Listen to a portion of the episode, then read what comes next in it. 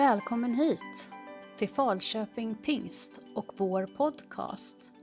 Här kan du ta del av undervisning från våra gudstjänster och andra samlingar. Vill du ha kontakt med oss? Skriv ett mejl till info pingstkyrkan.nu eller hitta oss på sociala medier. Kom gärna till vår gudstjänst på söndag eller andra samlingar. Så. Ja, idag så ska vi fortsätta i en serie som vi är inne i som har tagit en liten paus men som nu kommer tillbaks. Eh, som handlar om att växa. Det är det vi pratar om. Eh, och idag så ska jag prata om helgelse. Att växa, att bli mer och mer lik Jesus. Den kallelse vi har som kristna att formas och bli mer och mer lik Jesus än vi var innan. Innan vi var igår helt enkelt. För ett tag sedan så predikade jag i kyrkan om kärlek. Det var faktiskt en av mina första predikningar i den här kyrkan. Då pratade jag om kärlek. Och så pratade jag om Guds stora kärlek, hur oerhört stor den är och vilken fantastisk kraft Guds kärlek är för oss som tror. Och sen så utmanade jag i den predikan de som lyssnade att själv visa den kärleken för andra människor. Och efter predikan så hade jag sedan ett samtal med en yngre person om den predikan. Under det samtalet så sa hon så här. Vet du, jag tycker man hör sådana här predikningar ganska ofta. Man får höra vad vi ska göra, men det är inte så ofta man får höra hur man ska göra det. Och jag tycker det finns ganska mycket sanning i det. Ganska ofta predikar vi om vad vi borde göra som kristna, hur vi ska vara, vad vi ska sträcka oss efter. Och vi talar om teologin som ligger bakom det vi ska göra och det vi ska vara. Men kanske inte så mycket om hur.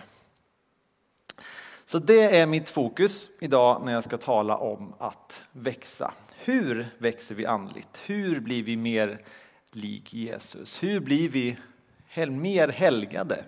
Som ju är ofta det ord som används när vi pratar om att växa, mogna som kristna.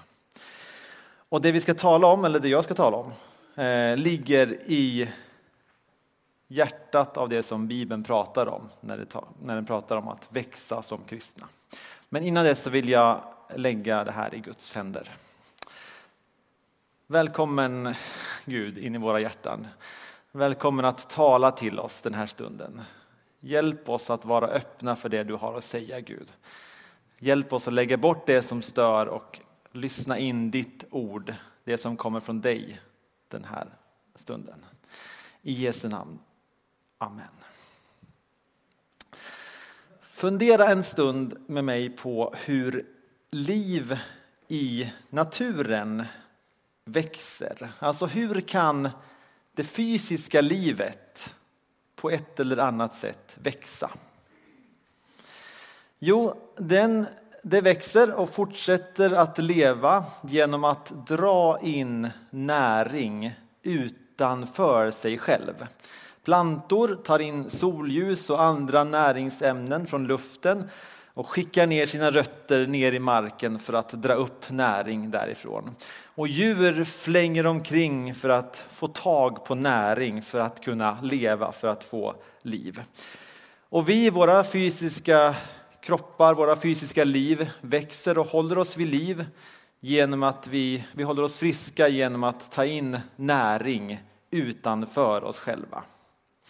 Och jag tror att samma sak är sant när det kommer till andligt liv. Jag tror att vi är skapade i våra andliga liv, inte för att vara självgående, utan för att ta in Guds näring från utsidan. Om vi läser i skriften och i Bibeln om det så, så är den tydlig med att det som är, kallas för hjärtat i Bibeln, det sanna jaget, det som är verkligen jag, det drar in näring från källor utanför oss själva. Vårt hjärta har en aptit. Jag vet inte om ni har sett en sån här hjärta som har armar någon gång. Det finns sådana gosedjur som man kan köpa. Jag tycker att det är en ganska bra bild på det här. Det är en, en, ett hjärta som vill ha saker, som har en aptit. Den tar in saker utifrån. Jesus beskriver vårt hjärta som en skatt kammare. Där det vi älskar och det vi uppskattar, det tar vi in och så blir det kvar i hjärtat. Vårt hjärta är som en förvaringslokal för det som vi älskar. Det vi tar in och förvarar där, det kommer sen att forma våra hjärtan och dess innehåll. Och som många av oss vet, utifrån hjärtat flödar sen också våra liv. Så vi växer andligt i grunden. Det handlar om att växa andligt handlar om att ta in saker från utsidan som formar hur vi växer. Och jag tror, och Bibeln lär också ut, att de flesta skulle hålla med mig om att den näringen som Gud har tänkt att vi ska fylla oss med, det är Guds ord. Håller du med om det? Men jag undrar ibland hur mycket vi egentligen tror på det. Jag tog fram lite statistik när det kommer till det här. För ett antal år sedan så gjorde Svenska Evangeliska Alliansen en undersökning om hur ofta svenskar läser Bibeln. Och då upptäckte man att 7 procent av den svenska befolkningen läser Bibeln någon gång i månaden och bara 2 procent läser den dagligen. Och nu skulle det ju kunna vara så att de här två procenten av den svenska befolkningen, alla ni sitter här inne. Och då är ju den här predikan helt onödig på ett sätt. Men jag, fort, jag, tror, jag gissar att det inte är så. Det är inte helt säkert att det är så, så jag fortsätter ändå, tänker jag. Eh, då kan man tänka så här, ja, ja, 2 procent, det var ju ganska lite, men det var ju hela befolkningen då. Hur är det då med de kristna? Hur ofta läser vi Bibeln? Dessvärre så har det inte gjorts någon studie om hur kristna i Sverige läser Bibeln eh, i våra evangelikala kyrkor. Men i Danmark har man gjort en, fokus, en, en fokusstudie på hur, hur bibelläsningen ser ut bland kristna. Eller i kretsar eller miljöer, som de sa, fromma miljöer. Då undersöker man, hur ser läsningen ut där? Och där kom man fram till att 41 procent av de kristna i evangeliska sammanhang läser Bibeln dagligen. Och det var ju bättre, men det är fortfarande 60 procent av de kristna i Danmark som inte läser Bibeln dagligen. 26 procent läser den 3 till 4 gånger om dagen och 16 procent gör det aldrig eller sällan. Och då blir den stora frågan, är vi bättre än danskarna på det här? Det är mycket som är sämre än danskarna på, men är vi bättre på att läsa Bibeln? Otroligt viktig fråga egentligen, kan man tänka. Jag frågade eh, Svenska Bibelsällskapet den frågan. Är vi bättre eller sämre än Danmark på det här? Och då sa han att alltid när man är på konferenser om det här så kan man konstatera att vi är sämre än alla våra grannar på det här. Både Norge, Finland och Danmark. Så inte nog med att Danmark är bättre än oss på fotboll, även om de inte är så bra för dem i VM, så är det lite jobbigt att konstatera att de är bättre än oss på att läsa Bibeln. Så bara det kan ju vara en anledning att läsa Bibeln oftare, att vara bättre än danskarna på någonting. Men även där var de inte speciellt bra. För mig så säger det här någonting om att det har blivit något fel när det kommer till hur vi tar upp näring i våra andliga liv. Och poängen som jag vill skicka med utifrån det här är att jag tror att vi behöver förstå vikten av läsandets läsandet av Guds ord om vi ska kunna växa andligt. Jesus sa Människan lever inte bara av bröd utan av alla de ord som utgår ur Guds mun. Så här jämför han vårt fysiska liv där vi tar in riktig mat med vårt andliga liv där vi växer genom att ta in andlig mat. Och när Jesus säger det här så citerar han faktiskt. Han citerar hela vägen bak till femte Mosebok för länge, länge sedan. För det här sa Moses till folket när man levde i en tid där människor sökte efter liv genom att ropa på andra gudar, genom riter och besvärjelser. Men Guds folk skulle istället hämta sitt liv i närhet, från, i närhet av den sanne guden genom att höra hans ord. Faktiskt så var det så att han menade att liv och död hängde på att han gjorde det. Precis innan de ska gå in i det förlovade landet så utmanar Moses dem med de här orden. Han säger, jag tar himmel och jord till vittnen på att jag idag har låtit er välja mellan liv och död, välsignelse och förbannelse. Välj livet så att du, får, eh, så, så att du och dina efterkommande får leva. Älska Herren din Gud, lyd honom och håll dig till honom, så ska han ge dig liv.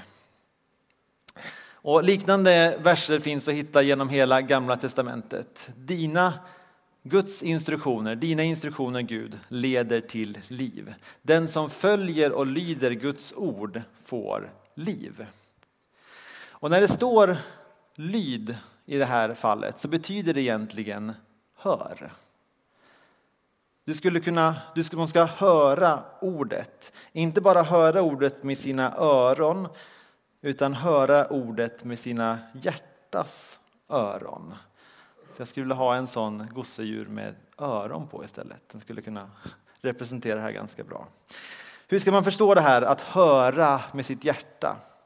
Kanske kan man förstå det som att när en förälder säger nu är det bäst du lyssnar. När, en, när man tycker att man har sagt eh, en sak några gånger för mycket innan det har hänt att barnet har lyssnat.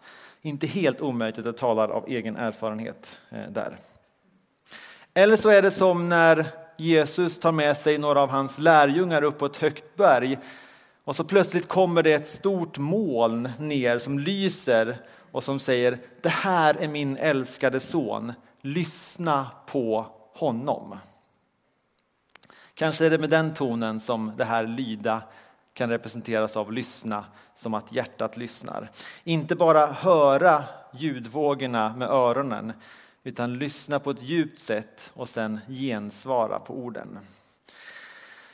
Och det här, att höra det här, det växer fram som en av grunderna i den judiska tron som den kristna tron sen växer ut ifrån. Orden hör Israel, Herren vår Gud, Herren är en kallas för shema, det första ordet, shema, att höra. Och den här tanken finns också med sen flera gånger i Bibeln, men kanske framför allt i Ordspråksboken som tar upp det här djupa sättet att lyssna på. Det låter ungefär så här. Hör min son och bli vis och låt ditt hjärta gå rätta vägar.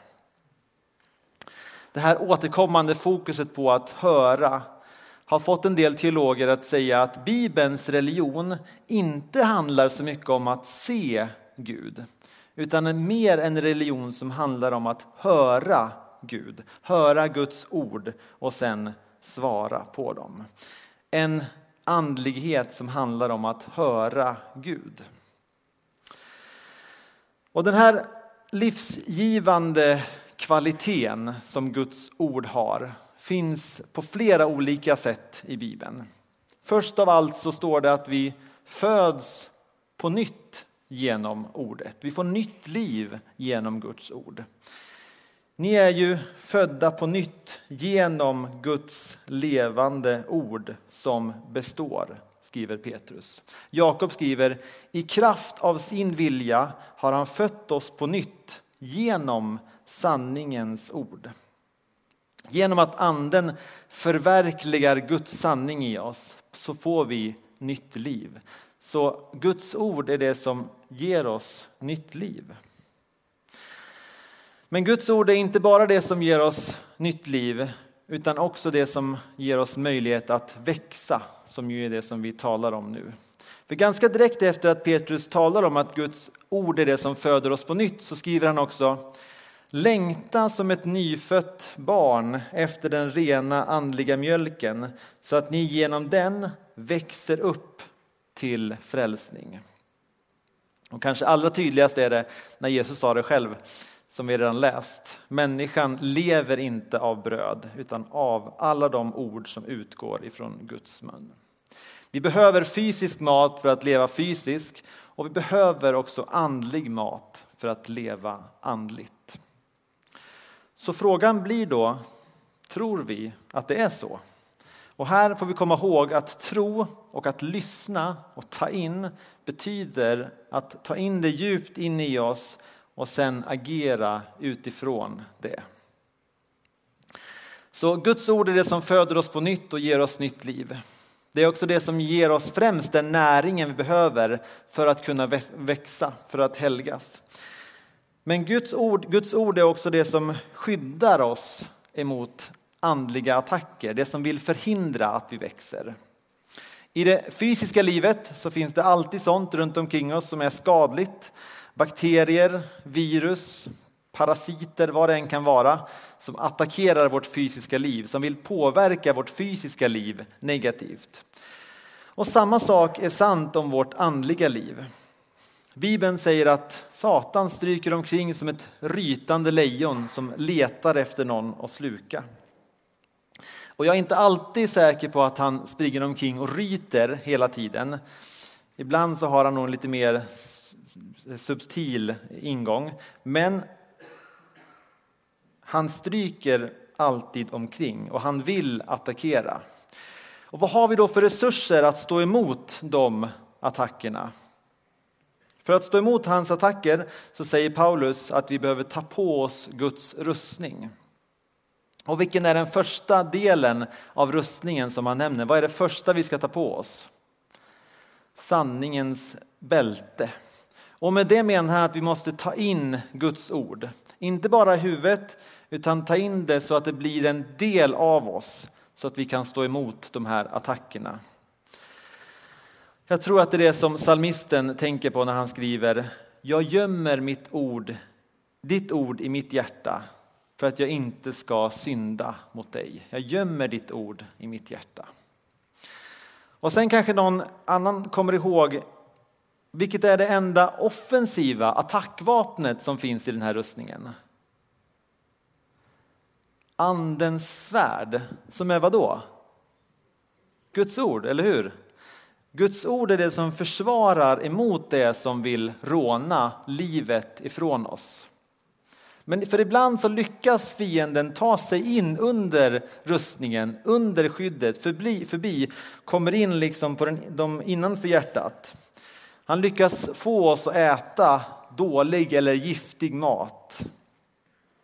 Och så rånar det livet ifrån oss. Men här är det återigen Guds ord genom den heliga Andes kraft som verkar i oss och hjälper oss och som är botemedlet.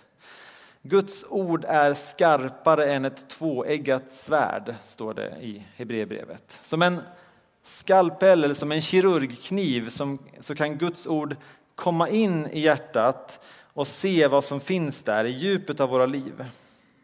Så Bibeln säger att Guds ord blottar det som finns i hjärtat. Och om vi ska ta, ta itu med problemet så behöver vi veta vad som är problemet. Och det kan Guds ord visa oss. Men inte bara visa oss, utan det kan också hela oss och rädda oss från synden. David skriver i psalm 19, Herrens undervisning är fullkomlig, den ger nytt liv åt själen. Den förnyar människan. Och det finns en mängd sådana referenser i Bibeln till vad Guds ord kan göra när vi låter det fylla oss i våra liv. Den skyddar, förnyar, helar, leder. Så mycket som Guds ord kan göra när vi låter det komma in i våra hjärtan. Och jag tror att allting går att sammanfatta i det som Paulus skriver i Romarbrevet. Anpassa er inte efter den här världen, utan låt er förvandlas genom förnyelsen av era sinnen så att ni kan pröva vad som är Guds vilja, det som är gott och fullkomligt och behagar honom. Grundläggande för att vi ska kunna växa som kristna, det vi pratar om i den här predikoserien, är att vi tar in Guds perspektiv, Guds ord, i hur vi tänker, låter det forma oss, låter det vara det som utgår ifrån våra hjärtan. För att stå emot, för att motverka hur djävulen tänker, hur världen tänker och hur vi också i våra gamla själva ofta tänker. För att förnyas i sinnet till det, som är, till det som Gud vill visa oss genom sitt ord. Men då kanske någon undrar, hur kan ord ha en sån stor påverkan på oss? Hur kan ord hjälpa oss att växa? Hur kan Guds ord ge oss liv? Men Bibeln säger, och jag tror att alla har varit med om det här någon gång, att även dina ord och mina ord kan vara ganska kraftfulla. Ordspråksboken 1822 säger tungan har makt över död och liv. Och samma sak i 12 och 18. Ord från en tanklös, det här är jättebra, ord från en tanklös kan huggas som ett svärd. De visas tunga ger läkedom. Och jag tror att de flesta av oss har fått upptäcka kraften i någons tunga. Antingen till välsignelse och uppbyggnad eller till smärta och skuld. Och om kraften i mänskliga ord kan ha en sån kraft, hur är det då med Guds ord? Min tanke är att även om människors ord kan ha en stor inverkan på oss så är det bara Guds ord som har potentialen att få oss att växa andligt och växa i helgelse genom Andens kraft när det blir levande i oss. Varför är det så? Varför är det bara Guds, Guds ord som har den kraften? Det är bara Guds ord som, har, som övervinner synden. Bara Guds ord är starkare än fienden. Människor kan såklart dela Guds ord med oss och med varandra men kraften ligger inte i deras ord utan kraften finns i sanningen i Guds ord som vi delar med varandra. Allt det här går såklart att koppla bak till skapelsen där Gud säger sex gånger låt det bli så. Och så står det att det, blir, att det blev så. Han skapar hela världen genom sina ord och han styr allting med kraften av sitt ord.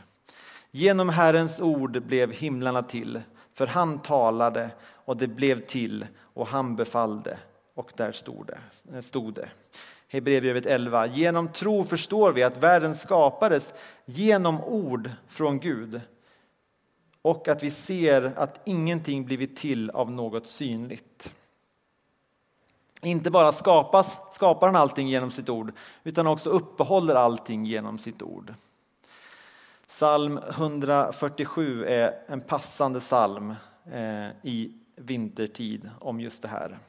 Här står det han ger jorden sina befallningar och snabbt går hans ord ut. Han breder ut snö som ull och han sprider ut frosten som aska. Han kastar ner hagel som smulor. Vem kan uthärda hans kyla? Och det är få gånger jag har känt, mig så, känt igen mig så mycket själv i salmerna som när han uttrycker Vem kan uthärda kylan? Men Sen kommer också, som det ofta gör i salmerna, hoppet i slutet av texten. Han sänder ut sitt ord och isen smälter. Han andas och vattnet strömmar. Ditt, eh, ditt Guds ord går, där går det i kraft. Så Guds ord är kraftfullt på grund av det som står i Hebreerbrevet, att det är levande, att det är aktivt. Och ordet som används här skulle kunna översättas till att det är fullt av energi. Och den här kraften i Guds ord är nödvändig, tror jag, att vi greppar för att ha möjlighet att växa som kristna. Och ordet som fyller oss är det som gör det möjligt för oss att växa, som, det, som är det som vi talar om i den här predikoserien. Den här förvandlande kraften i Guds ord. Och den här förvandlande kraften i Guds ord fångades på ett starkt sätt, tycker jag, av eh, John Christom, som var en, eller Christostom som han kallas, som var en ärkebiskop i Konstantinopel under fjärde århundradet. Han predikade vid ett tillfälle om pengar och så pratade han om människors naturliga girighet. En vilja att ta in saker i sitt hjärta, att vilja ha mer än det vi redan har. Och så talar han utifrån Jesus undervisning om att inte samla skatter här på jorden. Och så säger han så här.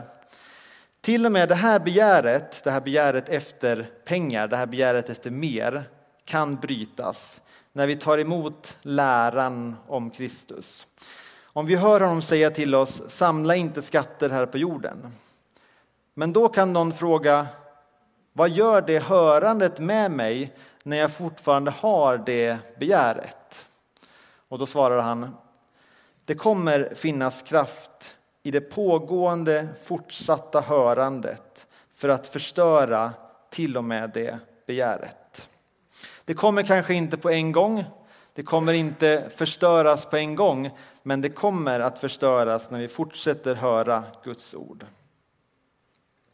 Förklaringen till varför Guds ord är kraftfullt på det här sättet är egentligen ganska enkel.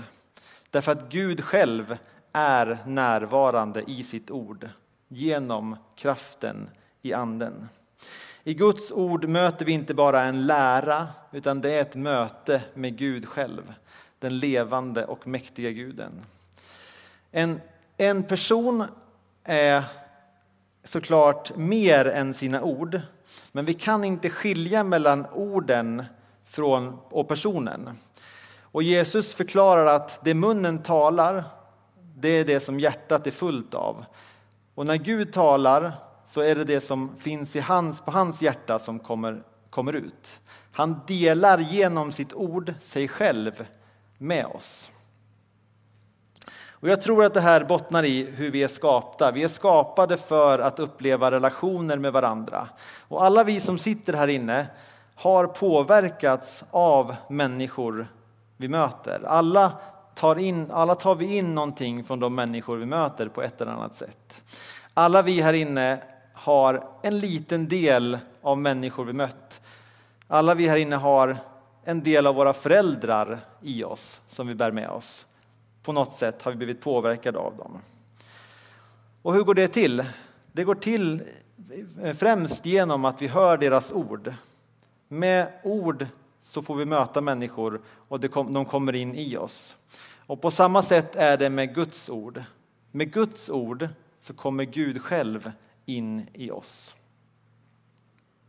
Så vi läser inte bara för att få information utan vi läser också för att ta emot Gud själv som är den som kan förvandla oss.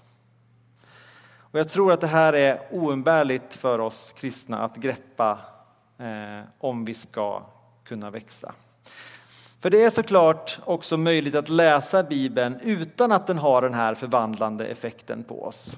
Jag tror att många människor har upplevt det och kanske är det också ibland anledningen till att man slutar läsa. Varför ser jag inte den här effekten?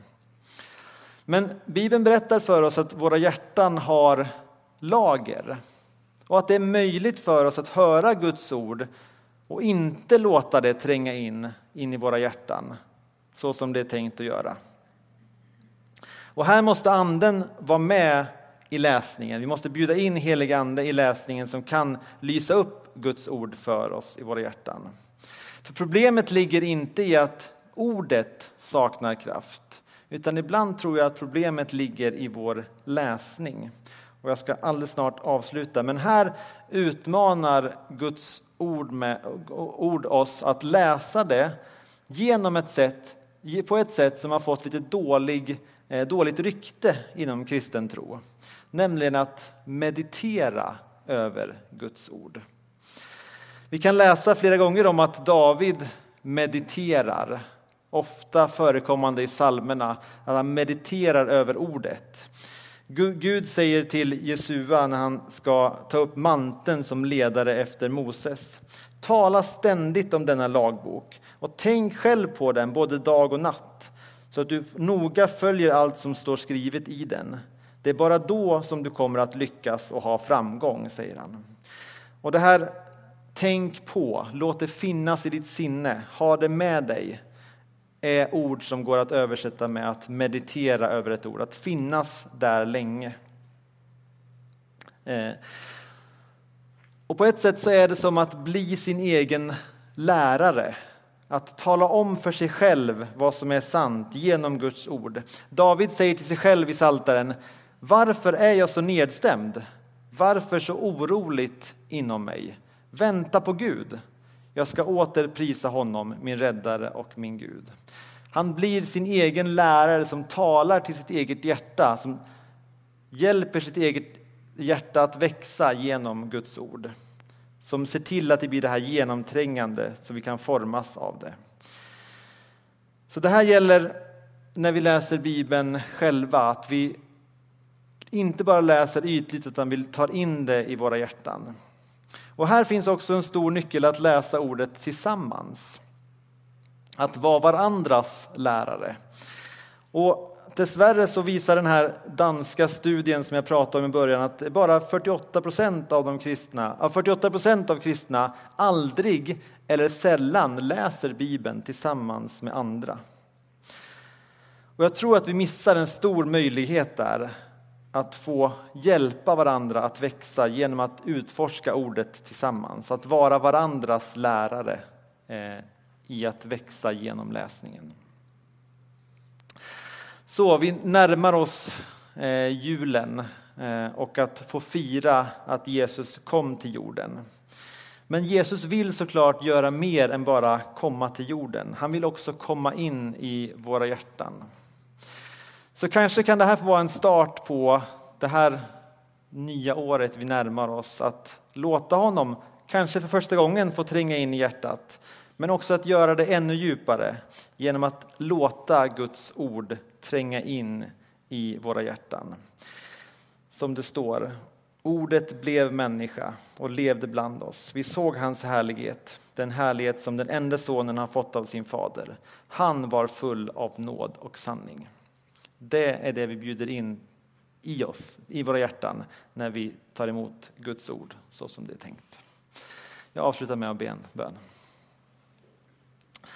Tack Gud för att du har visat dig för oss eh, genom ditt ord och genom din son. Tack för att vi får ta emot den gåvan. Hjälp oss i vår läsning av ditt ord. Hjälp oss att låta det tränga in på insidan och förvandla oss och hjälp oss att växa. Hjälp oss att hjälpa andra att växa. Att hjälpa andra att eh, också få ta del av ditt ord, Gud. I Jesu namn. Amen.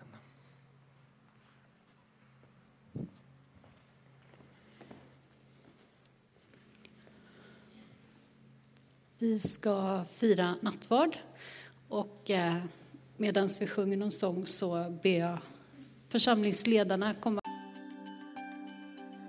Du har lyssnat till undervisning från Falköping Pingst. Gud välsigne dig.